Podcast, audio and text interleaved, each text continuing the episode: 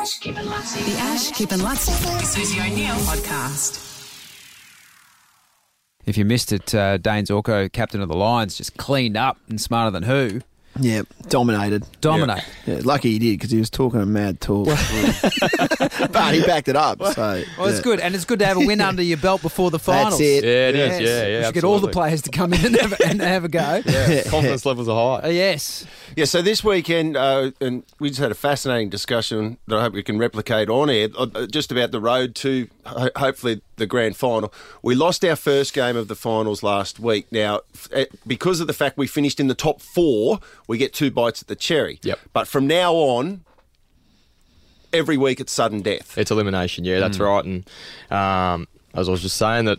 You know, the last three or four premiers have all Yeah. ended up playing every game in September. So Right. um, yeah, that's interesting. It is because because they put that bye in at the end of the season now. You know, uh, Yeah, Collingwood right. and Richmond will only play two games in the space of you know twenty odd days. So Yeah, in a a- month, pretty much. So um, you know. You've gone from playing every single week for 22 games, and then you go going to only two in a month. So yeah, you might feel fresh, but there's also that game, um, you know, game awareness. There's you know getting into the games. Um, they might lack that, so hopefully that can be an advantage for us if we go past this week. So GWS at the Gabba on Saturday night, and they've come off a couple of good wins. So they're they're sort of, uh, I guess they're probably feeling good at the moment. Yeah, absolutely. They were um, written off, you know, with about two or three rounds to go. Um, you know, they got beaten by Hawthorn, beaten by the Bulldogs convincingly, but they've really turned it around their last two games and, um, you know, look in red hot form. And, you know, we're going to have to absolutely be at our best this weekend because um, they're going to come up full of confidence.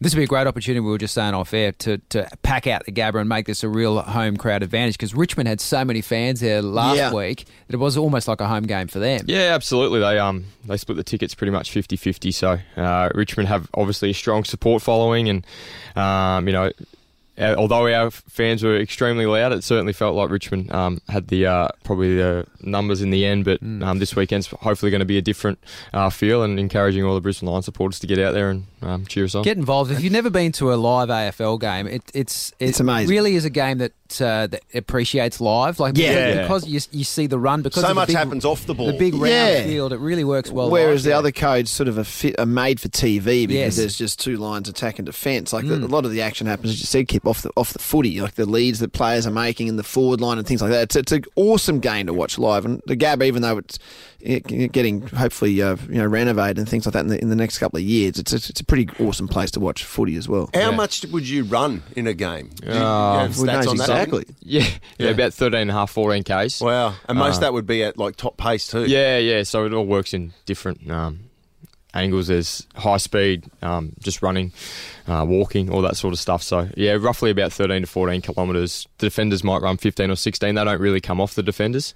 Um, Yeah, right. But they're doing more long running. They're not necessarily sprinting a hell of a lot. So, um, you know, the midfielders are doing, you know, short, sharp efforts and um, getting off and getting a rest and getting ready to go again. And, and you're a Gold Coast boy. You, you grew up on the Gold Coast, didn't you? Yeah, yeah, yeah. Grew up on the Gold Coast. Uh, played juniors at Surfers and then headed over to Broadbeach. So It's good that you can um, that, that that you've been able to like establish yourself in you know as an AFL football, a truly national code, establish yourself in the little corner of the world where you grew up. Yeah, yeah, that's right. And um, I guess when I was coming through, AFL wasn't the dominant sport in Queensland. Um, probably still isn't.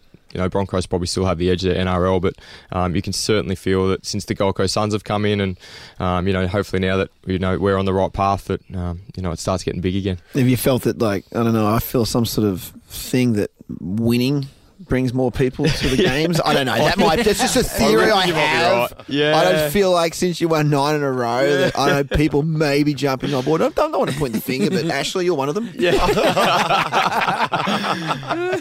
But it doesn't, it doesn't So hurt, must does it? feel The that, winning though, culture. that- yeah. Yeah, absolutely. And um, you know, even when we weren't going so well in the previous years, our support's been fantastic. But Yeah. it's certainly gone to another level this year, and um, we're so grateful for that that the fans have come back and um, enjoying the way we play our football. Oh, look, it's been a Brilliant. stunning, a stunning turnaround. Now we, sh- we we can't let you go without Yeah. mentioning the tragic news this week about Danny Frawley. And that Yeah. I think that rocked everyone. That guy was just uh, he seemed like just an absolutely beloved figure through AFL circles. Uh, it must have been a shock to yourself and the whole of the the AFL community here. Yeah, absolutely. Um, just tragic news, really. And um, you know, I'd met him a few times, and the energy and the light that he brings into a room when he's in there, he's um, was quite a remarkable uh, human being, and um, he's going to be sorely missed. There's no doubt about that. Um, he brought so much energy, so much, so many smiles to people, and um, you know, it's yeah, it's it's so tragic. Yeah, I saw like Richard Champion, a former Lions player, he they put on his Instagram a, uh, just a letter that um, Frills wrote to him when he retired. Just uh, didn't have to do that. And I don't know how many Yeah. players he sent letters like Yeah. that to, but he sent one to Champs, and Champs said how much that meant to him at that point about you know his life and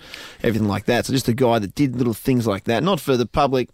You know, awareness of it, just uh, private letters, just to you know make sure guys are on the right track. It seems like he was just like one of those blokes that nobody had anything bad to say about. Yeah, that's exactly right. Everything he did, he did for the game, and he did it for the people that he loved so much. And um, you know, AFL was a massive part of his life, and he loved helping out as many ways as he could. Um, you know, he coached. He, he even coached his daughter's um, team as well, and, Wow. and they ended up winning the premiership as well. So um, he just had time for everyone, and um, you know, it's it's such tragic news, and um, yeah, Sadly missed. absolutely. And we should say uh, it's t- a timely reminder that uh, Are You OK Day is tomorrow. Tomorrow, is so have Yeah, a okay. conversation. Have a conversation with your mates. Yeah. Ask them if they're okay because they might seem like they're the, the light of the room and they're having a great time, but they might be struggling. So Yeah, come on, blokes. good time to just have a conversation. Thanks for coming in, Dave. All right, good Go luck, get mate. him. Thank you. Go get him. Let's go, mate. Come on. Keep it Luttsy. The Ash, Kip and Lutz.